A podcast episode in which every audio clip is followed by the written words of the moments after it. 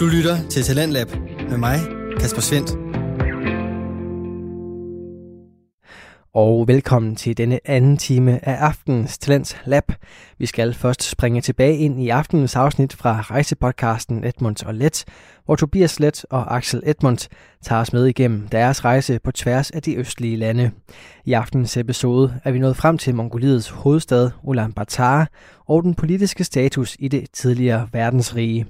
Lyt med videre her og hør om både politiske skandaler, et blik på nutidens mongolske status, og så får du også en lille quiz.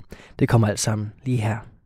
Nå, i 2000 tallene I fra nullerne. 2000 Ja. ja. til 2014, der sker der i hvert fald en gevaldig økonomisk stigning i Mongoliet. Fordi de finder ud af, Gud for saten, vi har meget kover, guld, kul, tin, wolfram.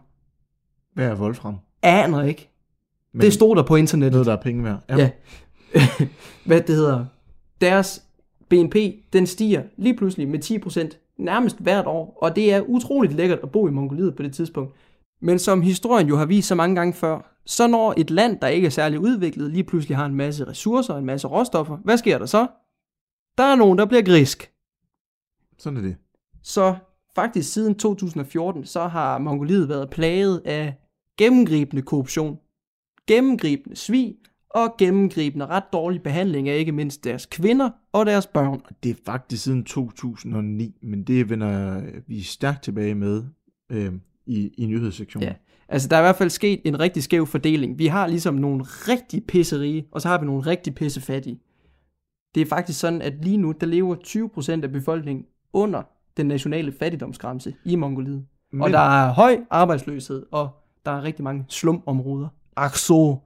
Til gengæld så den her med fattigdom i Mongoliet, tænker jeg kan være lidt svær at beregne, fordi de her der, nomader, der er stadigvæk forholdsvis mange nomader i landet, Ja. de har jo som sådan ingen penge.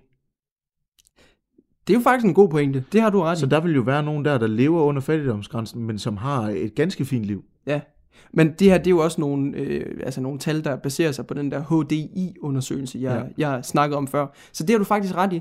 Altså, der er nogle mennesker i Mongoliet, faktisk nærmest en tredjedel, der ikke behøver særlig mange penge, fordi de enten dyrker eller bor gratis, fordi de bor ude i Kobjørken Ja, i et 100, telt. 100% selvforsynende. Ja. Altså, ja. Det har du faktisk ret i. Det er jo faktisk lidt en, en spændende konklusion på det. Jeg kan i hvert fald også fortælle, at Mongoliet, de producerer ikke noget som helst selv. Jo, vodka, Ja, det er de fandme gode til. Ja. De er en af de største vodka-producenter i verden. Ja, men derudover, så skal de nærmest have importeret alt ind. Og det har de altså også lidt lidt under. Fordi de handler rigtig meget med Rusland og Kina, og 70% af deres import kommer fra andre lande end dem selv. Der er import. Mm. Det var lidt dumt, jeg lige blev til at forklare. Ja. Sådan det. Apropos import. I Mongoliet, der satser man rigtig meget på turisme de kommende 10 år, 20 år, 50 år. Det er jo så lidt en bomber lige nu på grund af covid-19. Men vi snakkede med en fyr, da vi var i Mongoliet, og han siger, at der faktisk nærmest kun er 400.000 turister i Mongoliet om året. Og det vil de gerne have skruet gevaldigt meget op for. Og jeg kan allerede, spoiler alert, sige nu, tag til Mongoliet. Fantastisk et sted. Ja, og øh, brug Billy som jeres guide. Øh, Billy kommer vi til at bruge nogle klip fra her i vores øh, nyhedsdel, øh, fordi han har givet os nogle af de her vanvittige historier, som lidt løber under radaren. Fuldstændig vanvittig historie. verden. Så er det ikke bare dem, vi skal tage hul på nu? Det synes jeg helt sikkert, det er. Jeg håber, I har fået en forståelse for, hvad Mongoliet er for en størrelse, et sted, og nu smækker vi en jingle på. Ikke? Jo. Ja. ja.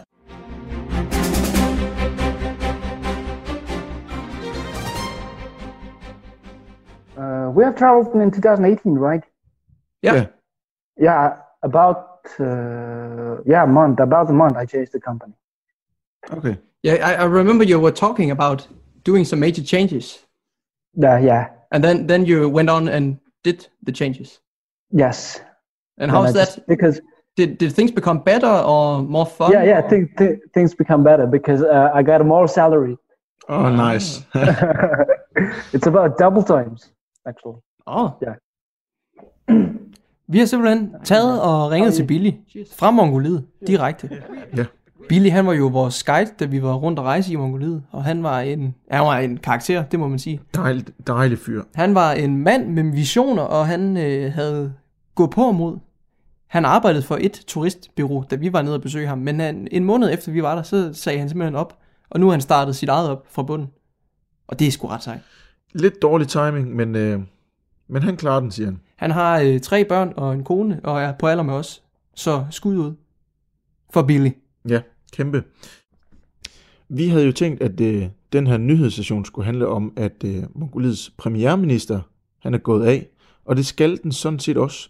Men da vi snakker med Billy, der giver han os egentlig en meget større og altså helt vildt vanvittig historie. Altså meget, meget interessant. Ja, altså en historie, der startede lille, men egentlig bare har spredt sig til at være indfiltret i et fiskenet net af korruption og skandale og sådan noget. Ja, og, øhm, Ja, og selv Billy har jo svært ved at forklare den til os. Where do I start? If you okay, can. so yeah, I can. can. Yeah, Som sagt, så gik øh, premierministeren af i sidste uge. Og det gjorde han sådan set, øh, fordi der den 20. januar florerede et billede af en øh, nybagt mor, der skulle flyttes til noget corona-isolation i minus hvad, 14 grader, kun iført meget, meget tyndt hospitalstøj, Altså en pyjamas og nogle tøfler, og så lige en pude rundt om sig til at beskytte sig. som hun klamrer sig om, fordi der er så vanvittigt koldt. they're taking them away from a charity hospital to uh, to the different hospital, and but uh, that woman doesn't have any the outer clothes. Just just just only the little the shirt Yeah. and without a mask and just the, hugging the pillow. Og det var simpelthen, det var dråben.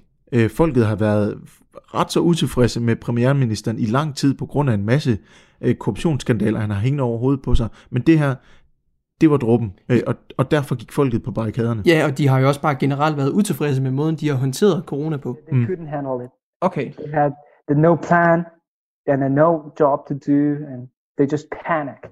Hele skandalen den startede tilbage i år 2009, øh, og her sælger den mongolske regering 66% af det statsstyrede mineselskab til et, øh, et firma, der hedder Turkish Hill.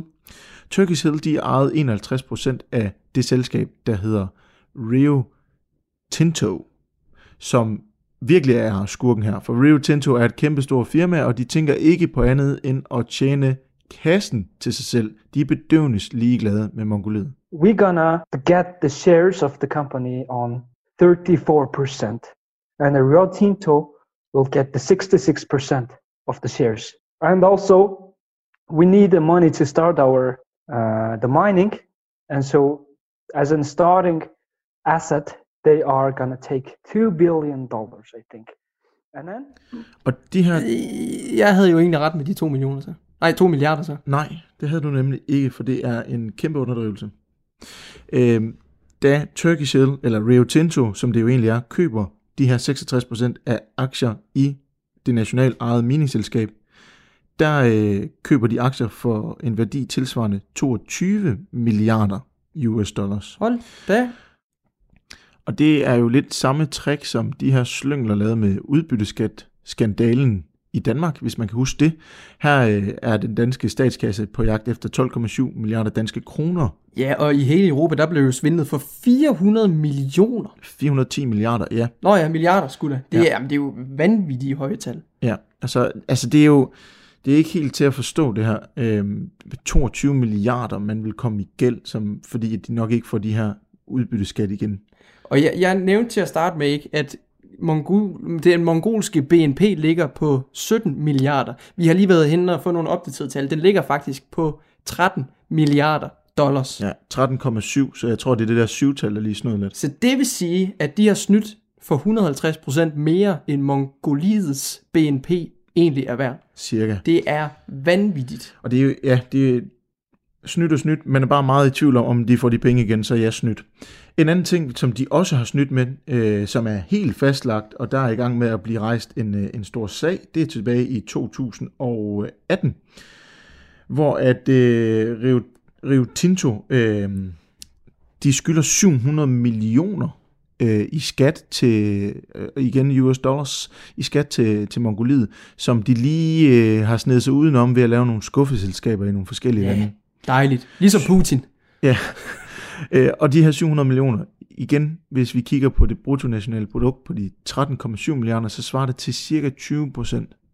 Og det er altså derfor, det var så vigtigt for os lige at få nævnt de her tal til at starte med, så man kan forstå, hvor mange penge det drejer sig om, hvor sindssygt stor den her skandale den er. Ja, også for sådan en lille miniput stat, som Mongoliet jo egentlig er. Altså, de har presset nok i forvejen. Ja, og, så- og, og så laver man sådan noget pis her. Altså, det er jo vildt. Og så kan man jo spørge sig selv om, hvordan i al verden kan man lave så elendig en handel, der ikke ligner andet end kæmpe minuser på bundlinjen. Jo, ser I, vi hopper lige lidt længere tilbage i tiden igen. I 2009, der indgik man den her aftale. Og øh, det viser sig så, at øh, et parlamentsmedlem, som stod for handlen, han har modtaget 10 millioner US dollars igennem en svejsisk konto fra Rio Tinto. Øh, jeg har en korruptionslampe, der blinker herovre i hjørnet lige nu. Ja. På fuld gardin. Hvad sker der? Øh, vi spoler frem til 2020-21. Det her lugter jo langt væk af ulovligheder, og det lugter langt væk af en, en sag. Og der kommer der også en sag, men den har absolut ingenting med Mongoliet at gøre. Den har noget med dem, der har aktier i Rio Tinto at gøre. Fordi selve operationen her, den øh, har de været ude og sige, at ah, men det kommer til at koste os 5,8 milliarder dollars at udvinde øh, ting fra den her mine, og det er ud fra det, man har budgetteret og har kunne udbetale penge til aktionærerne.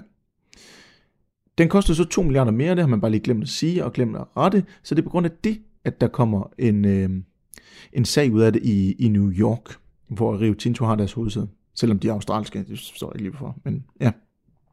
Heldigvis så kan jeg læse mig frem til, at den mongolske regering arbejder lidt på at få en sag op at køre, fordi det, det holder jo ikke. Det holder overhovedet ikke. Og en, der i hvert fald ikke synes, det holder, det forklarer Billy, at øh, der er en, simpelthen en parlamentsmedlem, der på grund af alt det her korruption, han er gået sultestrække. Som man jo gør i et hvilket som helst dejligt vestligt demokrati. Hvis der er nogen, der er sur noget, så sultestrækker man selvfølgelig. Da vi snakker med Billy, der er det på tredje dagen, han er i fuld gang med at sulte sig selv ihjel, for ligesom at beskrive det her korruption og belyse det. Og det er jo fuldstændig galt, Mathias. Uh, he's a, our parliament member who called Gambatar And why is he doing it? uh, because uh, he's just not allowing that corruptions, and he just says uh, that contract should be give a profit to the Mongolia. Og så lige for at prøve at binde en sløjfe på det hele, så går vi tilbage til, hvor vi startede, nemlig at premierministeren er gået af. Det er ikke ham, der har stået for den her ulovlige kontrakt med Rio Tinto, men det hele er et produkt af, at man er så utilfreds med korruption i landet, og man er så utilfreds med den måde, øh, befolkningen bliver behandlet på, og det er det, øh, det her billede af, af den gravide kvinde symboliserer. Og det er, altså, det er altså det, der gør, at han bliver nødt til at gå af. Ja, altså en kombination af frustration over, at, at landet er i knæ på grund af corona, og på grund af den her voksende korruption, så, så bliver det nødt til, at- der bliver nødt til at ske noget. Og Billy, han var også selv på dupperne og til stede, da der blev lavet de her store demonstrationer, og de tvang deres minister, deres premierminister, i knæ. But, but was it like a peaceful protest, or were the police yes, involved, we- or... No, the police was uh, just standing there if we are losing our control, Yeah. and but we just uh, they're standing one by one, and then they're taking the space to each other's, and it was very peaceful. We just we're just standing there. we did nothing more. Okay. Så lige for at sætte punktummet og øh, slutte på en cliffhanger. Billy han tror jo ikke, at han bare trådte af for at træde af. Han tænker jo øh, umiddelbart, at det præsidentvalg, der kommer senere i år, at det er et valg, som den tidligere premierminister meget godt kunne tænke sig at vinde. Så det er jo en perfekt mulighed for at kunne gå af for så at kunne stille op som præsident. Og derfor øh, er det en af hans tro tilhængere, der nu i dag, den 28. januar, er blevet udnævnt til ny premierminister. Og det pussy er jo også, at der står jo i den mongolske forfatning, at når der kommer en ny regeringsdannelse, så skal der skiftes ud på alle poster. Men Billy siger, at det tidligere kabinet kommer til at bestå nærmest af de samme i det nye kabinet. Det er sådan cirka 50% fra det gamle, der bare rykker over i det nye. Hvilket igen også bare understreger, at lovløsheden i Mongoliet. Så om det bliver bedre, det bliver nok et nej. Det bliver i hvert fald anderledes, men bedre. Det er ikke til at sige. Det er ikke til at sige. Axel, nu tror jeg, at øh, inden vi taber alle fuldstændig i den her vanvittigt omfattede sag, Ja. Så skal vi have noget quiz. Det var lige en opvarmning. Jeg er så klar nu. Øh. Ja, jeg tænker, Axel, at vi lige prøver at blande quizzen lidt øh, med, øh, med at fortælle lidt om nogle af vores oplevelser. Det er i hvert fald, i hvert fald det, jeg havde tænkt, øh, da jeg sad og lavede quizzen. Så håber vi, du kan eksekvere Ja, på den idé. først og fremmest, så har vi, vi startet lige lidt blødt ud. Ja. Vi, øh, vi har snakket om, at øh, Mongoliet er et meget stort land. For lige at øh, sætte det i perspektiv, så folk måske bedre kan forstå, hvor stort det er. Så er der en stor stat i Texas. Nej, nu sagde jeg svaret. Øv. Jeg, jeg klipper ikke det her. Nå. Når der er en stor stat, der hedder Texas, siger du. Ja. Nå. Hvilken stat i USA er Mongoliet mere end dobbelt så stort som... Kalifornien. Nej, det er Texas. Så der du forkert. Øv. Ja, det var lige for at prøve at sætte lidt i perspektiv, hvor stort det er. For jeg tror, der er flere, der ved, hvor Texas ligger, og hvor stort Texas er, Ja. end der er folk, der ved, hvor stor Mongoliet er. Det har du ret i, og også bare ved, hvor Mongoliet ligger henne. Ja. Da vi øh, gik rundt i byen, øh, det kan ved jeg ikke, om du kan huske, men øh, jeg husker en aften hjemme på hotellet, hvor jeg pudsede næse, og mit snot var sort. ja. Jo, den, den har jeg også stået. Jeg kan også huske, at jeg spontant fik næseblod på et tidspunkt. Ja. Men det er jo alt det der øh, os og dis og grus og lige pis, der ryger op i næsborene. Det er nemlig fordi, at byen er helt vildt forurenet. Ja. Øh, forureningen sådan er listet over noget, der hedder PM2,5. Det er sådan et indeks, man bruger for at måle øhm, forureningen. Det, og, og det her PM2,5 er en bestemt form for øh, partikel. Ja, Øh, ja, der er også noget, der hedder PM10. Jeg skal ærligt indrømme, jeg har ikke sat mig super godt ind i ved du hvad, det tror jeg, vi får simpelthen en lytter på nakken nu, fordi du Helt ikke har sikkert. det. Men PM2,5 er i hvert fald det farligste. Så meget ved jeg. Ja. Den by i verden, der scorer allerhøjst, ligger på 110 PM2,5 i gennemsnit over et år. Ja. I øh, Ulaanbaatar, der er det mest i vintermånederne, fordi sommermånederne er ikke så slemt, men det er mest vintermånederne, der virkelig er meget forurenet. Ja. Til sammenligning, så ligger København på 9,6. Ja. Hvad tror du, at Ulaanbaatar ligger på? I vinterhalvåret. Nej, altså i gennemsnit for et år. Nummer 1 er 110. Nummer 1 er 110. Ja. Og København, det var knap 10. Og jeg kan, jeg kan lige tilføje som en lille ledtråd til dig, at på den samlede liste over de mest forurenede byer i verden, der ligger Ulaanbaatar øh, på øh, en 48. 20. plads. Okay. Jamen det clasher jo lidt med noget af det, jeg har nævnt tidligere, fordi jeg tror, jeg sagde, at på nogle tidspunkter af året, der ligger de på 2.000, men det kan godt være, at det ikke rigtig har nogen gang på jord. Det kan være, det var den der anden måleenhed på 10, du snakker om. Who knows? Øhm, men jeg tror, vi ligger på omkring 80. Det, Jeg tror 85. den ligger på 62. Så det, Okay. Ja, det, Ja. det er højt. Igen, vi sammenligner lige med København. Den ligger på 9,6. Hvad var den mest forurenede by? Et eller andet i Pakistan. Eller Indien.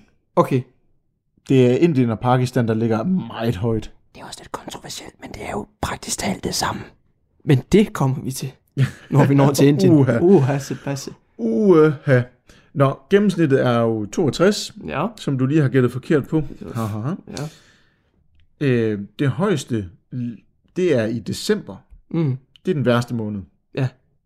Hvor højt er det der? Jamen, der, jeg har bare noget, der siger 2.000. Jamen nu er 2000, det kan måske være på en enkelt dag eller sådan noget. Ja. Men du det gennemsnit for december. Igen, gennemsnittet for den værste by i hele verden ligger på 110. Ja. Tag nu lige 110 som udgangspunkt. inden Okay. gætter fuldstændig Og så december måned. Det er kun december måned. Hvad er gennemsnittet i december måned? Jamen, så, jeg tror, det er ret meget over 110, fordi at, som vi nævnte tidligere, altså at de brænder alt af for at kunne holde varmen om fusbasseren. Jeg tænker 170. 195. Det er ikke langt Det for. er- Ej, det er okay. ja. Hvis nu man kigger på den her samlede liste, og så kun sorterer den i hovedstad, hvor på listen tror du så, at i Ulaanbaatar vil ligge? Uh, jeg tror nummer et. Nej. Nej. Nummer 5. Nummer 3. Okay. Overgået af Delhi og Dhaka. Ja. Øhm, altså, og nu det her er jo sådan en lille smule op til diskussion, for det kommer også lidt an på, hvordan man kigger på mest forurenet. Øh, hvilket bringer mig videre til Spørgsmål nummer 5. Fordi på nogle dage, så øh, kan Julian Batar score vanvittigt højt. Og de kan score så højt, at de ligger 100 gange over den grænse, WHO kalder sikkert. Ikke den anbefalede, men deres, Altså, her er det sikkert. Bare sikkert færdelse. Ja, at det er ikke skadeligt for dig, Okay. grænsen. Vanvittigt. Øhm, den højeste score i Julian Batar skal du til at gætte på nu. Nogensinde. Nogensinde. I hvert fald, der er målt. Jeg kan sige så meget, at Delhi, der ligger nummer 1, deres rekord på en dag er 999. Ja. Hvad har Julian Batar scoret? Altså, det er jo en flot statistik at være med i det hele taget. Det skal Mhm. man ikke kæmpe sig af. Nej, det er en flot statistik. Ja. Øhm, jamen, er vi oppe i de 900? Det kunne jeg godt forestille mig, at vi var. Vi er på 920. Prøv at gange det med 3. Hvad giver det? Ej, ikke matematik. Jo, prøv lige at gøre 9, det. 18, 27. Ja.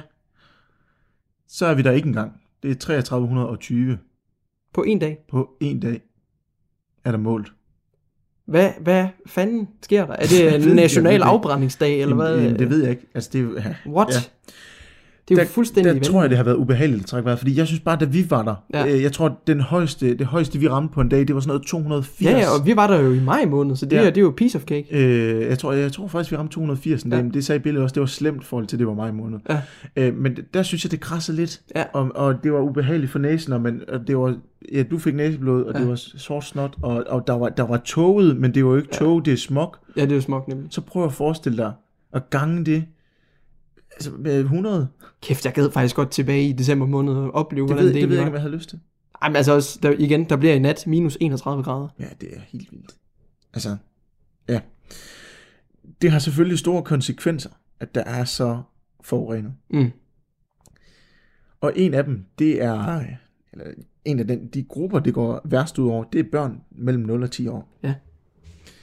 Hvis man sammenligner et barn mellem 0 og 10 i, fra Julian Matar med et barn, der bor på landet, I Mongoliet. eller hvilken som helst, i standard Ja, ja, ja, land, øh, sammenligner deres lungekapacitet. Ja. Hvor stor en procent lungekapacitet tror du, børnene mellem 0 til 10, der bor i Ulaanbaatar, har sammenlignet med øh, dem, der bor i et landdistrikt, hvor 100% er det samme? Ja. Altså deres lungekapacitet, hvor mange procent den er i forhold til det andet. Altså om, om om de har 100%, så har de den samme lungekapacitet. Hvad så, Hans Bilgaard? Ja. Men 100% så er det samme lungekapacitet. Så du kan også godt sige, hvor, hvor meget dårlig den er. Prøv at gæt, på, gæt nu bare på et procenttal. 30.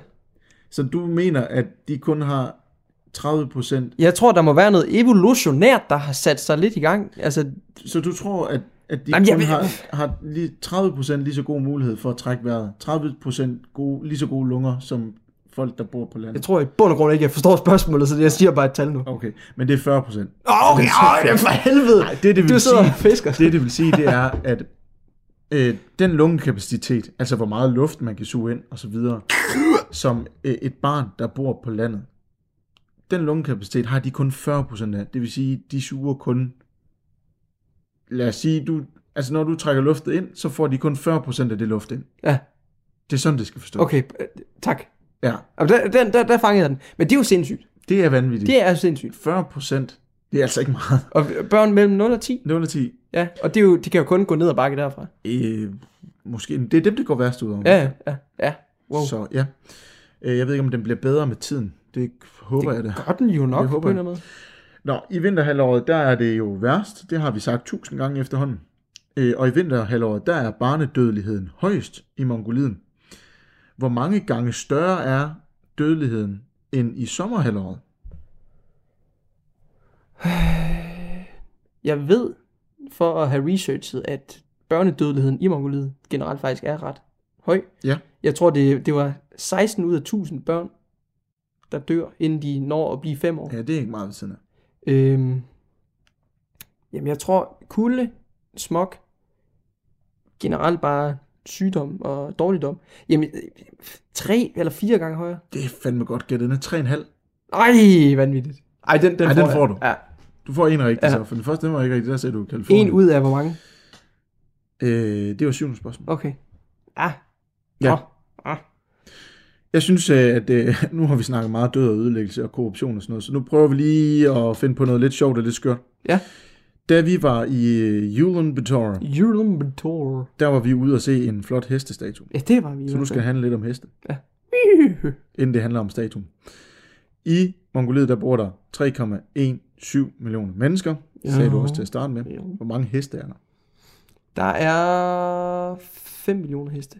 Så du tror, der er næsten dobbelt så mange heste, som Ja. der er mennesker. Det tror jeg. Det, der er 3,6 millioner. Mm-hmm. Oh, ja, ja. Ja, nu øh, knærer jeg lige lidt, for jeg skal simpelthen lige sætte mig lidt anderledes her. Så, yes. Det er intensiteten, der, ja. der stiger nu. Men det er jo vildt. Øh, Ja. Landet er kendt for at øh, opdrive heste, og der er mange vilde heste, så det kan godt være, der er flere end det her. Men, øh, Men det var jo sådan, deres imperie blev så kæmpe stort. Det var fordi, de red på hest. Og På de- hesteryg. de er stadigvæk gode til hest. Hesteryg. De er vilde med deres heste. Elsker hest. Og spise. Ja, vi var ude og se den her mega fede statue af Genghis Khan, og det var Genghis Khan, ikke Genghis Khan, men Genghis Khan. Genghis Khan. Så har jeg også lært noget i dag.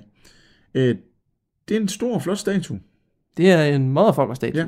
Inde i den statue, fordi jeg, jeg havde egentlig lidt troet, at du ville øh, finde frem til, hvor højt den var i, i historien. ja 47 meter. Lige præcis, det tænker jeg nemlig nok, du har kigget på. Men inde i statuen, der er der en støvle, Ja, som har rekorden for at være verdens største støvle. verdens største støvle. Ja. Hvor høj, bred og lang er støvlen? Høj, bred og lang. Ja, Høj, 8 meter. Bred, 2,5 meter. Lang, 4 meter. høj, 9 meter, lang, 6 meter, bred, 2 meter. Okay. Højden svarer til et treetages hus, så kan man lige prøve at sætte det lidt i relief der. Altså, og man skal, også, man skal også tænke på, altså 47 meter høj statue af en, der sidder på en hesteryg. Så hvis nu han bare stod op, altså, så vil han jo være, lad os sige, tæt på 80 meter høj, oprejst. Ja, måske. Fordi hesten tæller også lidt mere og sådan noget. Igen, Ja, jeg tror også, det vil være 47. Det vil nok ikke være meget mere. i Han højde. kommer også rimelig højt op, når han sidder op på hesten. Skal du jo tænke på, han sidder jo ikke bare fladt ned på jorden. Nej, men du skal tænke på, Genghis Khan, han var, I stuer med. han var tæt på de 3 meter. Det siger jeg nu for at justify min dårlige matematik lige nu. Men det har aldrig været min spidskompetence. Nej. Nå, men i hvert fald, klik ind på Instagram, Edmund og Let, og se et billede af Genghis Khan-statuen. Det var en god quiz. Ja, det var det. Vi har ikke super meget mere at fortælle om Ulaanbaatar, fordi vi var der ikke i mere end sammenlagt tre dage. Nej. Øh, vi gik bare lidt rundt og, og, og snottede sort. Øh, skal man tage hen og besøge den? Det slutter vi jo altid af med. Altså, ja, hvis du skal ud i Gobiørkenen bagefter, fordi der er altså ikke rigtig nogen grund til lige at svinge forbi, bare lige for at gå og shoppe lidt i Ulaanbaatar, lige gå ned og få en kaffe latte, eller noget andet. altså, Det er der ikke rigtig det mulighed hænger, det hænger tit sammen. Altså, vi fik meget lækker mad, Ja, det gjorde vi. og vi blev øh, Meget koreansk. Jeg blev, Altså. altså. Ja, vi, vi fik øh, en øh, super øh, god ribeye øh, bøf en aften, hvor vi saftede os fuldstændig ned. Altså vi drak drinks i 3-4 timer, tror jeg, vi sad på restauranten, og det var en af de fineste restauranter i byen. Vi gav 120 kroner hver. Ja, altså for ribeye, tre flasker rødvin, drinks, shots, fadøl, hele pivetøjet. Jeg tror, jeg, jeg tror vi har fået 8-10 drinks hver. Altså det er jo det, hvis du nogensinde har en drøm om at stå med 1 million kroner i hånden, så tag til Mongoliet, fordi der skal du bare hæve 3.000 i en hæveautomat. Er, er det så lidt? Ja. Altså jeg kan huske, at jeg hævede en halv million, og det synes jeg, det var rimeligt. Ja, rimelig jeg, jeg kan sjovt. huske, at jeg havde 1 million. ja, altså, det- så delte vi lidt ud, Ja, så præcis. der er noget gebyr på noget. Altså, du kan leve som en konge for billige, billige, billige penge.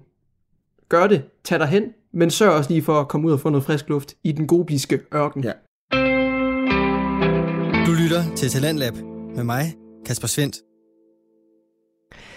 Og netop den gobiske ørken er præcis det, som den næste episode fra Axel Edmunds og Tobias Let skal handle om, når de endnu en gang tager os med i rejsepodcasten Edmunds og Let.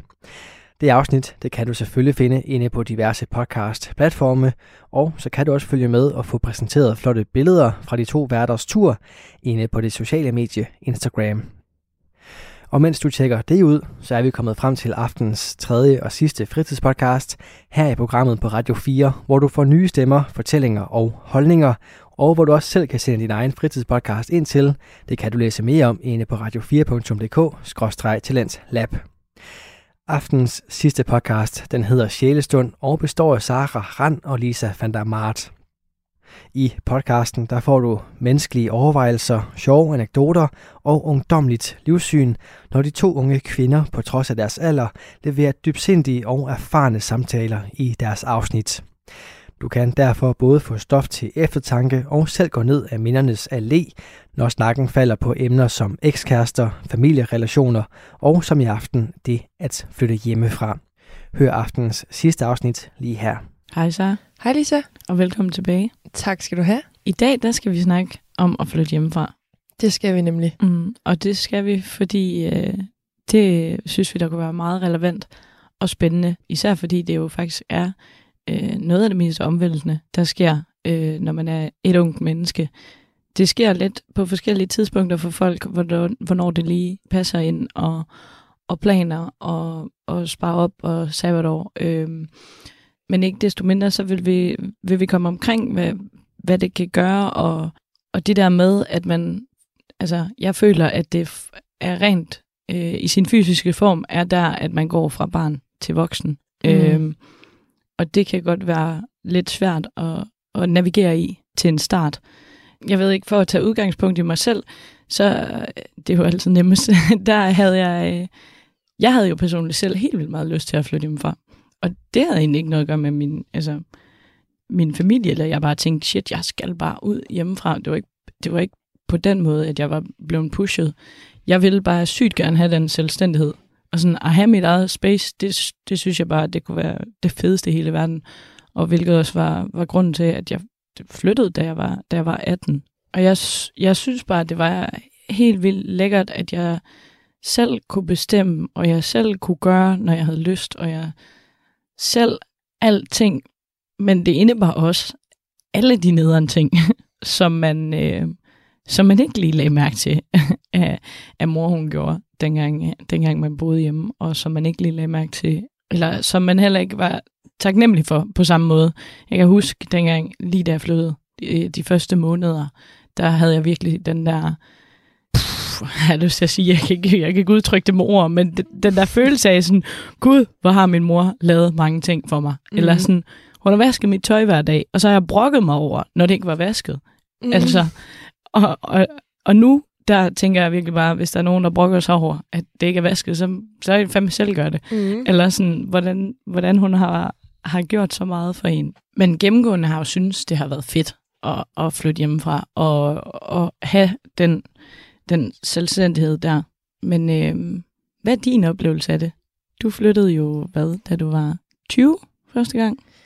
Ja, øh, min oplevelse var, at øh, da jeg først flyttede, der flyttede jeg til Hemsedal. Mm. Og så øh, boede jeg der i tre måneder, og så flyttede jeg lidt til Oslo. Det var ikke så lang tid, og så flyttede jeg til Kyberen og boede der i tre måneder. Mm. Men det har ikke, egentlig ikke rigtig sådan en følelse som om, at jeg flyttede hjemmefra der, da jeg var 20 og, Mhm. øh, og ude og opleve verden. Mm. Fordi at øh, min veninde og jeg, hende jeg boede med på Kyberen, jeg tror, vi vaskede tøj tre gange på tre måneder.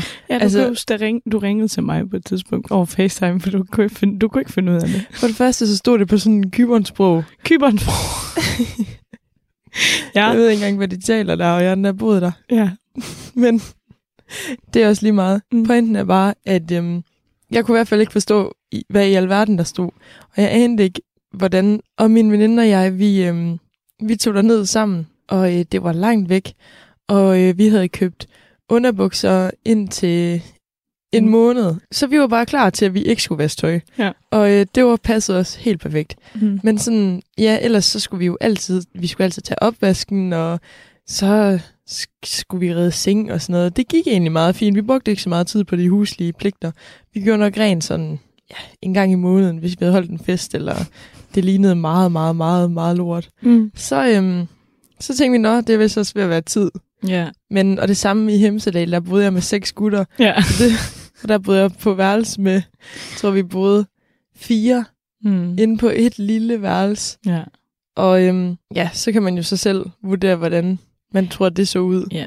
Men tror du ikke også, at det ikke føles så meget som at flytte hjemmefra, fordi det var lidt midlertidigt? Eller, Lige præcis. Jo, helt vildt meget. eller sådan, man skulle ikke tage ejerskab for det, fordi Nej. man vidste, vi skal også hjem på et eller andet tidspunkt, Ja. eller sådan, jeg gør det her i en periode. Mm. Øhm, Men der vil jeg så sige, at øhm, de drenge, jeg boede med i Hemsedal, de var sindssygt gode til at lave mad, og det var virkelig, virkelig dejligt for sådan en ikke så god madlavningspige som mig. Min veninde og jeg i Kyberen der, hun var også bare mægtig god til at lave mad. Mm. Faktisk, vi fik tre forskellige retter måske på de tre måneder, og det passede os helt perfekt.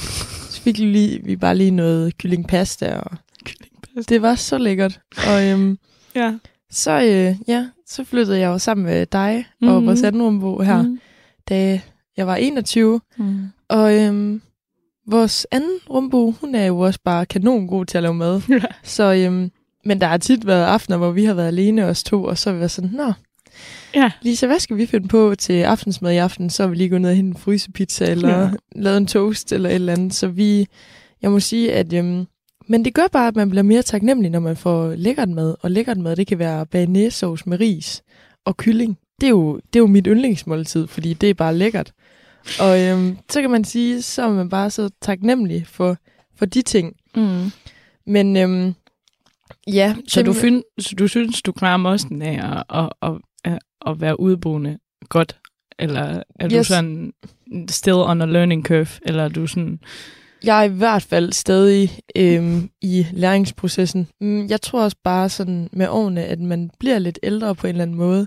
Så selvom at det måske kan sejle nogle gange, så, så synes jeg, at, at det, sådan, det er okay, og at man lærer hele tiden. Det er jo også lidt nu, det skal sejle. Eller sådan, Det er jo også det. det er nu, mens man er ung. Og sådan, så er der en vis, øh, vis accept fra folk om, okay, det må godt rode lidt, fordi hey, vi er unge mennesker, vi har travlt, og vi, vi laver alt muligt, og vi magter ikke. Og, altså sådan, du ved, det der, Mhm. øhm, indtil man sådan, nu skulle jeg til at sige, for real, for real flytter ud, som du jo gør lige om lidt, Mm. eller sådan, hvor du skal til at flytte sammen med en kæreste. Uha. Ja, Det bliver virkelig spændende. Det glæder Mm. mig også vildt meget til, det der med, at vi begge så, vi er ikke sindssygt gode til at lave mad. mm. Men det er lige meget, fordi at det finder vi bare ud af, og det er jo Mm. der, man virkelig sådan lærer det. Og det eneste, jeg er bekymret for, det er det der med faktisk at blive ensom. Mm. Selvom jeg aldrig har oplevet ensomhed, Mm. så, øhm, så har jeg bare altid, så har jeg gået på efterskole i to år, været virkelig meget vant til at Mm. omgås mennesker der og bo med, med en masse folk. Og det samme, når vi har boet sammen, så har vi boet tre piger sammen, og det har bare Mhm. fungeret mega godt. Og det samme med Kyberen, det samme med Hemsedal. Mm. Jeg har ikke sådan rigtig prøvet det der med at sådan for real flytte ud med et menneske, Mm. og så sådan har han sit liv, jeg har mit liv, Mm. og vi har begge mega travlt. Mm. Så det det der med, det bliver virkelig spændende det der med, men det er i hvert fald en ting, jeg frygter. Ja. Lidt det der med, husker, altså husker man hinanden, og tager man lige opvasken for hinanden, eller Mm. det der med, er der en, der lige har overskud til at gå ned og lave, lave mad, eller gå ned og handle ind, og så, fordi vi begge to, også hvor han bor nu, har været vant til, at det bliver gjort for ham. Mm. Og det har jeg ikke rigtig på samme måde, kan man sige. Fordi at der er jo ikke nogen, der laver mad til mig, eller Mm. altså sådan på samme måde. Det bliver mega spændende, og også noget, som, som jeg virkelig sådan, jeg tror virkelig, at man skal hive sig selv op, og huske på, at selvom man måske ikke har overskud til lige at, at vaske det tøj, eller lige tage den opvask, eller mm. måske lige få lavet det mad, så gør det alligevel, fordi at det tror jeg virkelig, der er vigtigt, når man flytter ud, specielt sammen med en kæreste, at man gør det for hinanden, og at man, øh, man husker, at der er altså ikke lige en ven, der lige bor her, som hele tiden, som man hele tiden kan gå ind og snakke med, eller mm. som bare sådan, jeg synes jo, det er utrolig hyggeligt og vigtigt for mig, at der er liv rundt om mig. Mm. Så At Ja. man også selv tager ansvar for det. lige præcis, Fordi at der at sker noget. det er jo ens eget ansvar, at Mm. der tit kommer venner over, eller at der tit øh, sker noget, eller at man kommer ud, eller sådan noget, i stedet for, at man bliver indespærret-agtigt. Og det tror jeg, der er mange, der bliver fanget i den fælde. Mm. Specielt hvis de flytter måske helt til København, bor med nogen, de ikke kender, mm. så skal de ud og finde deres helt nye liv derhenne, eller det er bare noget, jeg forestiller mig i hvert fald, Mm. at det kan være svært, øh, fordi at man netop selv har ansvaret, men hvor skal man lige starte henne? Hvor skal man lige lede efter venner? Mm. Altså her i Aarhus, der har vi jo venner rundt omkring os hele tiden. Mm. Vi har jo så mange, vi kender, og der, der, altså seriøst, der, er jo, der var 600 meter fra der, hvor jeg skal bo med min kæreste hjem til, Mm. hjem til jer. Mm. Og det samme hen til mine andre veninder, der er seriøst, altså 200 meter, 300 meter. Det Ja. bliver jo så nemt. Det er Ja. fandme dejligt. Mm. Så derfor så, så tror jeg, at den der ensomhed, det, det tror jeg overhovedet ikke, man skal være bange for faktisk, fordi at der er så mange mennesker rundt om, som man kender, Mm. og så mange, der gerne vil se en, og man vil gerne se dem, og Mm. Synes du, det har været svært at øhm, tage din, eller sådan rigtig flytte helt hjemmefra. Og sådan det nu, det første år har det, har det været svært for dig. Jeg, jeg tænker bare, du, du eksempelvis tager tit og ofte hjem til din familie og, og ses med dem. Er det mest fordi, at du plejer familierelationer, eller er det også fordi, du, du synes, det kan være lidt overvældende at være flyttet hjemmefra stadig? Øhm, begge dele vil jeg sige. Mm. Fordi at, øhm, jeg har utrolig meget behov for at se min familie Mm. øh, tit, og snakker rigtig, rigtig tit i telefon med dem. Mm. Men, men også mest alt det der med, at min mor har virkelig været god. Sådan helt vildt god. Og har gjort alt for os. Derfor så nogle gange, så kan jeg specielt godt savne det der med, at, at maden den bare er der. Altså sådan, at du ved, den bliver lavet for en, og det er virkelig, virkelig noget, når jeg så kommer hjem. Jeg sætter så utrolig stor pris på, når min Mhm. mor lavet pasta kødsovs, fordi jeg ved, det kan man fandme godt brænde på. Eller det kan man godt, altså det, det, det kan godt gå helt Og galt. smager bare pissegodt her ja, derhjemme.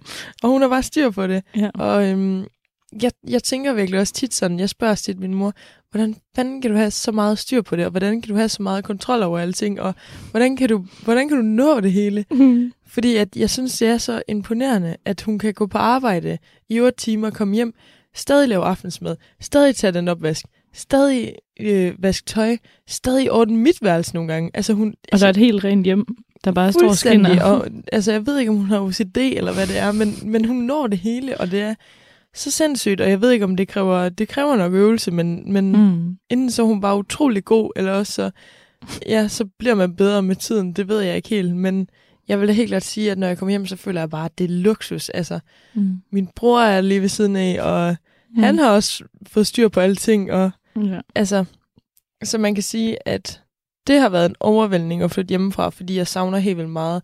Også det der space med at kunne, nu boede jeg nede i en kælder, det der med at bare kunne trække sig. Altså virkelig sådan, der er bare ro. Mm. Hvor når jeg, altså det har faktisk været det, jeg synes, der har været den mest overvældning, at Aarhus, det kan godt være for mange mennesker, at den er mega lille. Mm. Men for mig, der synes jeg, at den er virkelig stor, i hvert fald når jeg kommer fra lille Vildbjerg, Mm. øh, med 3.000 indbyggere. Mm. Så, så det der med, når man kommer ud på gaden, så er der bare larm med det samme. Mm. Og det samme op ved mit vindue, altså der er der jo altid larm ude fra trafikken af, og man kan høre alt op ovenpå, han spiller mega meget Counter-Strike, og øh, han råber bare, hold nu kæft, Kevin, hele tiden. jeg får altid et kæmpe chok hver gang, og så er der øh, fra øh, øh, Lisas og min mur, der er der øh, en baby, der hele tiden skriger, og, øh, og så er der sådan en, en, en skydedør ud til stuen, Mm. hvor at man, det føles som om, man er i stuen. Så du ved, der er bare ingen ro overhovedet. Nej. Og det kan jeg specielt godt have rigtig meget brug for, det der med virkelig at bare kunne trække mig. Bare en time, eller bare en halv time. Mm. Det er nok det, der har været min største udfordring, det der Mm. med, at jeg savner ro. Og øh, at jeg savner roen, og jeg savner naturen, Ja. og jeg savner det med at kunne holde en bil ja. lige Og, ude foran sin dør. og ikke få en p-bøde. Og ikke få p-bøder hele tiden. Jeg tror, jeg er blevet helt broke af alle de p-bøder. Du tror, jeg ved. Jeg ved, ja. Shit, mand. Men hvad synes du egentlig, Lisa? Altså, jeg tænker mere på, nu har du været flyttet hjemmefra i tre år. Du Ja. startede jo med at bo helt alene. Mm. Øhm, hvordan har det egentlig været, det der med at komme fra at bo alene et helt år, Mm. til lige pludselig at flytte ind sammen med to ja. andre? To stykker andre mennesker. Øh, jeg synes faktisk, det har været nemmere, end jeg regnede med. Mm. Øh, fordi jeg, jeg kunne virkelig godt lide at bo alene. Jeg hygger mig gevaldigt i mit eget selskab. Øh, men jeg hygger mig også i andres selskab. Øh, og jeg, jeg troede lidt mere, om jeg kom til at blive irriteret over, at folk ikke lige... Også fordi jeg, jeg er meget renlig, eller hvad siger man? Renlig? Eller sådan, jeg, jeg kan godt lide, at der er rent, og, og, og det ser flot ud, og, og, og, og lækkert, og støvsuger mm, nok to-tre gange i ugen, øh, hvor jeg tænkte mere på, om, om, om, om det ville kambolere med, nogen, med nogen af jer, øh, med nogle af jer to, øh, hvilket overhovedet ikke har vist sig. Øh, men det er jo også, fordi man skal... Altså, så har jeg også sagt til mig selv, hvis det er dit behov at, at, at støvsuge to-tre gange i ugen, så er det også dit problem. Ergo, at dig, der må gøre det, hvis du synes... Altså, nu kører vi jo sådan ind med, at vi, vi gør rent en gang i ugen, og så øh, kører den ellers skiftevis. Men hvis jeg synes, der er mere, der skal gøre rent, jamen, så må jeg gøre det. Altså, hvis man, hvis man kan finde ud af det på den måde, ja, helt vildt vigtigt, når man bor sammen med andre mennesker og forventningsafstemme, særligt hvis det er nogen, man ikke kender så godt i forvejen. Kan faktisk også være vildt vigtigt, når det er nogen, man kender godt i forvejen. Øhm, fordi man kender hinanden på en måde, men en anden måde er også at kende hinanden, når man bor sammen. Har det overrasket dig? Altså sådan det der med, er der nogle ting, hvor du, hvor du ikke har tænkt over det, inden at... I forhold til at bo sammen flere Lige mennesker. præcis. Øh, Eller i forhold til at bo i hvert fald med nogle så gode veninder Mm. Af dine. Nu ved jeg godt, nu sidder jeg her, Mm. så er det måske lidt svært at, at sige det, men du kan jo altid være ærlig. Ja. Jeg krummer på bordet. Jeg krummer på bordet. Eller når Rikke og jeg, vi låner dine jakker, så skal de lige stå, så skal det være pænt bagefter. ja, jeg kan altid se, når jeg har været i den. Ja. Mm. ja, det var så sjovt en dag, så spurgte Sara, om der var et eller andet, altså sådan, var, var der noget, jeg synes, der var træls, eller sådan helt generelt om at være, være roomie, roomie med hende, så sagde jeg, nej, den eneste indskydelse, jeg lige havde, det var, om hun ikke godt ville tage sine krummer om bordet. Det er så irriterende. Men ellers så, ellers så har det vist sig at være perfekt, og så, så har jeg ikke så mange andre øh, indsigelser øh, i den forstand. Men det, man må virkelig mærke efter med sig selv, om man er en, altså, helt forståelig overfor, hvis man er en person, der ikke, altså, der virkelig har brug for sit, sit space. Øh, måske. Jeg, øh, jeg fungerer skide godt i begge dele, hvilket bare er virkelig lækkert. Jeg kunne også godt finde på at flytte for mig selv igen. Jeg kunne også godt finde på at flytte i kollektiv, så jeg er måske også bare mm, rimelig fleksibel i forhold til det. Mm. Øhm, men der har, jeg, der har jeg så godt nok tænkt, hvis jeg skulle flytte i kollektiv, der tror jeg, at der er nogen unægteligt, der vil, øh, der vil stikke lidt til min, øh, sådan min ordenssans, eller sådan, hvor jeg lige må, hvor jeg lige må tage mig sammen, Mm. mm. eller at være sådan, huh, 1, 2, 3, 4, 5, 6, 7, eller sådan, du ved, Ja. fordi så er vasken klam en gang til, og altså sådan, hvis man så bliver ved med Men at der vil jeg så sige, der er du altså også god, fordi nogle gange, så, så, så ligger der altså bare den der øh, gryde, du ikke har taget, eller mm. Så ligger der bare et tårn eller et eller andet, fordi at, at du bare siger til dig selv, det har jeg ikke tid til lige nu. Mm. Og så, kan, så nogle gange, så kan, så, så kan vi for eksempel være sådan, hvad fanden sker der der? Mm. Det er så sjovt, fordi at selvom at du sådan er ordensmenneske, så kan man også mærke, at du arbejder meget for det der med også at tillade dig selv, at hvis du ikke lige magter det lige nu, Mm. så, skal jeg også lige, så kan jeg også godt vente lidt Mm. i Det- stedet for. Det er særligt noget, jeg har lært det første år, jeg boede ude, øh, hvor jeg også kun boede selv, så der var vidderligt ikke nogen at, at kaste over på, og der havde jeg ikke nogen opvaskemaskine. Og så nogle gange, sådan, hvis der havde været venner på besøg også, altså, så lige pludselig står du bare med en rimelig stor opvask, og, og jeg arbejdede langt de fleste uger, arbejdede jeg 45 timer på det tidspunkt. Så der blev jeg virkelig god til at sådan, give slip, eller sådan, så være sådan, for helvede, det står her også i morgen, og jeg kan også gøre det i morgen. Altså, Mm. Øh, og så kan jeg sikkert gøre det meget hurtigere, end at jeg skal til at, altså sådan, til at gøre det nu. Øh, mm. så hellere sov, så du har mere energi i morgen. Mm. Altså, Ja, og det er jo også bare, det, det tror jeg også, det er vigtigt at sige til sig selv. mm. Altså, at sådan har jeg det også personligt selv virkelig tit det der med, at jeg lægger mange flere ting på mig, end hvad jeg, sådan, end hvad jeg kan nå, eller hvad jeg Mhm. føler, jeg har energi til at kunne nå i hvert fald. Mm. Det er også noget, som jeg synes, der er virkelig vigtigt, og altså, hvor jeg også synes, det er du virkelig god til, det der med at give slip og sige til sig selv, at der er ikke det, som vi ikke kan nå i morgen. Mm. Ja. Man skal give lidt, men man skal også, altså sådan, hvis der er ting, der er træls, så skal man også sige det. Altså sådan, Mm.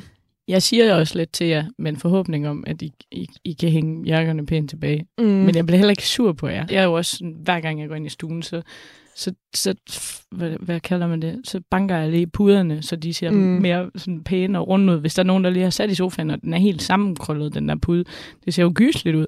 Eller sådan, du ved. Men det er jo også sådan noget, skal jeg virkelig til at sige til jer, at jeg godt kunne tænke mig, at I altid gjorde det, fordi det er jo, det er jo, åbenbart, det er jo, det er jo åbenbart kun mit problem. Så må jeg jo også bare gøre det. Ja, altså ja. lidt det samme tilbage med, med støvsugeren. Støvsugeren, altså. Ja, og sådan, har- sådan har øh, vores anden roomie helt sikkert også et eller andet, Ja. og hun tænker, uha, Jeg tror bare, hun tænker, uha, har de virkelig ikke noget at spise? Deres, deres hylder er altid tomme ja, en køleskabet. hun kom lige ind til mig den anden dag. Altså, Sara, vil du, skal jeg ikke lave noget aftensmad til os? Vil du ikke være med til at spise med? Og jeg tænkte, oh my god, det er min lykkedag i dag. fordi, fordi at hun, hun, hun, hun kiggede bare i mit køleskab, og klokken var sådan syv eller sådan noget om Ja. aftenen, og jeg tænkte bare, at jeg går ud og tager en, tager en rugbrødsmad med, med makrel. Mm. Hun var sådan, det skal ikke passe, at det skal ske igen. Igen for femte dag i streg. Ja. Men der er man jo altid bare, det er jo det, der er så frygteligt dejligt ved, man er så tætte og så gode veninder, fordi man vil bare hinanden det bedste, og man er virkelig sådan, hvis jeg alligevel laver mad, mm. hvad, altså, så kan jeg jo godt lave til de andre. Det er også, jeg, jeg kan faktisk ikke lide at lave mad til mig selv. Mm-mm. Hvis jeg laver mad, lige så, jeg har mad her til dig, Mm. eller sådan, eller- og det samme gør du egentlig også med mig. Mm. Det er det fede ved at bo sammen, at man kan løfte hinanden. Kan man Det- simpelthen så meget. Ja, det har man ikke, når man bor alene. Der er det virkelig bare dig selv, og du kan ikke sige til nogen, vil du lige tage en mælk med, når du går ud og handler, fordi der er ikke nogen, andre, Nej. der går ud og handler, end dig selv. Så jeg kan virkelig godt lide at, at, at bo sammen, faktisk. Men, øh, og så synes jeg også, det er helt vildt, så elsker jeg det der med at have et hjem, og, og at man endelig selv kan indrette det sådan i, det er det fedeste. Eller sådan, Jeg glæder mig så meget. ja, til, til jeres nye lejlighed. Det må være fantastisk. Jeg har sagt til min kæreste, at øh, det skal han ikke tænke på. Jeg vil også spare sammen til alt muligt, vi skal have. Mm. Vi har selv ud af alt mit tøj, det er lige meget. Vi skal bare have et flot hjem. Ja. Vi skal bare have det hyggeligt, og det skal bare føles som hjem. Og alle, der skal bare være så mange farver. Mm. På den her lyserøde, det må jeg helst ikke. Nej. Men det er okay. Men det er seriøst den største lykke. Det finder man ud af, når man bliver ældre, at man har et sted, der er ens hjem, og man virkelig bliver glad hver eneste gang, man træder ind. Og man er sådan, det her det er mit safe space, som jeg selv har lavet til mig selv.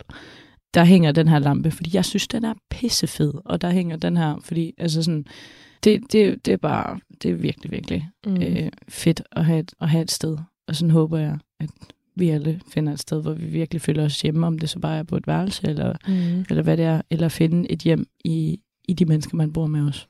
Og så tror jeg også, det er vigtigt det der med at huske på, at selvom at du ikke føler, nu når du flytter hjemmefra, så føler du stadig, det sejler. Det er lige meget. Det gør ikke noget. Jeg tror virkelig, det kommer med tiden, og jeg tror bare, at du skal lade være med at dunke dig selv i hovedet, og så sige, ved du hvad, sådan er vi så mange, der har det. Mm, nyd, nyd virkelig også charme i det, vil jeg sige. Ja, Jeg virkelig. synes, og, det kan noget. virkelig, og, og helt ærligt, så du har et helt liv foran dig til at lære det.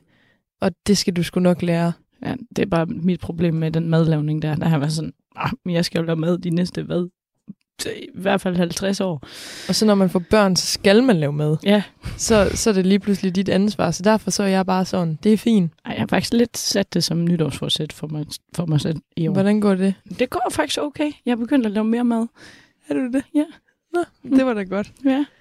Det har du ikke lige lagt mærke til. Overhovedet ikke. Nej, det er bare lige de sidste fire dage, hvor jeg har været i København. Nå, skal vi til at øh, runde af? Snakke chitollerne. Det var sindssygt. Det var virkelig et spændende sådan, emne, som man faktisk ikke snakker særlig meget om, synes jeg. Ja. Sådan, det er egentlig sjældent, at det kan godt være, at man siger det med, når jeg flyttede, eller jeg flyttede til Aarhus, eller, mm. eller andet. Men det er virkelig sjældent det der med, at man forklarer, eller fortæller, eller hører om, hvor, hvad der egentlig ligger bag det. Mm, der, ja, der er virkelig mange ting i det at flytte hjemmefra, for Helt det er jo vildt. det er ens hverdag, så det er de følelser, man går med, altså sådan Ja, hver dag. Altså sådan, derfor det kan virkelig suge livet ud af en, hvis man nu, altså det kan virkelig være et kæmpe stort problem, hvis det går med ens roomie, eller Mm. hvis der er problemer, eller sådan, man skal ikke, øh, man skal ikke man skal Øh, ikke bare nøjes i hvert fald. Nej, man skal ikke prøve at pakke de ting øh, ind, fordi at det er ens base, så det bliver virkelig nødt til at sådan lidt at fungere, synes jeg. Ja, men man skal også gøre- op med sig selv. Altså, man skal også huske at kigge indad.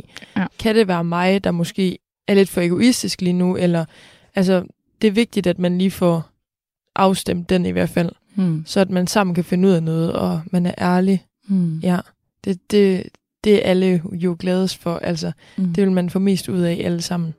Ja. Så, øhm, Og ellers bare sige, gør det i jeres eget pace. Altså flyt ud, når det giver mening. mm, Øh, nogle gange vil jeg også, selvom jeg ikke ville have været for uden at flytte hjemmefra og bo alene i et år, da jeg var 18, så kan jeg også godt se det smarte i at bo hjemme med sine forældre lidt længere tid, så man kan spare nogle penge op. Ja. Altså sådan, øh, men sådan er der så mange ting, og det, altså, det gav mening på det tidspunkt, og så må man, så finder man også ud af det. Øh, det gør man altid. ja. Hej hej. Kan I have det godt? Hej hej! Radio 4 taler med Danmark. Og sådan kom vi frem til afslutningen på aftenens program. Du havde fornøjelsen af at høre fra tre danske fritidspodcasts. Først skal det Mariam Hashanan og Joko Shakir, som talte omkring pengeskam i podcasten Mellem os. Derefter var vi med på tur til Mongoliets hovedstad i rejsepodcasten Edmunds og Let med Tobias Let og Axel Edmunds, mens Sara Rand og Lisa van der Mart rundede aftenens program af med at tale om at flytte hjemmefra i en episode af Sjælestund. Husk, at du kan finde flere afsnit fra alle tre fritidspodcasts inde på diverse podcast-platforme og finde dem på det sociale medie Instagram. Og så kan du selvfølgelig også finde alle tidligere Talents Lab udsendelser inde på radio4.dk og i vores Radio 4 app. Mit navn er Kasper Svindt, og nu der er det tid til nattevagten her på kanalen. Så god fornøjelse og på genlyt.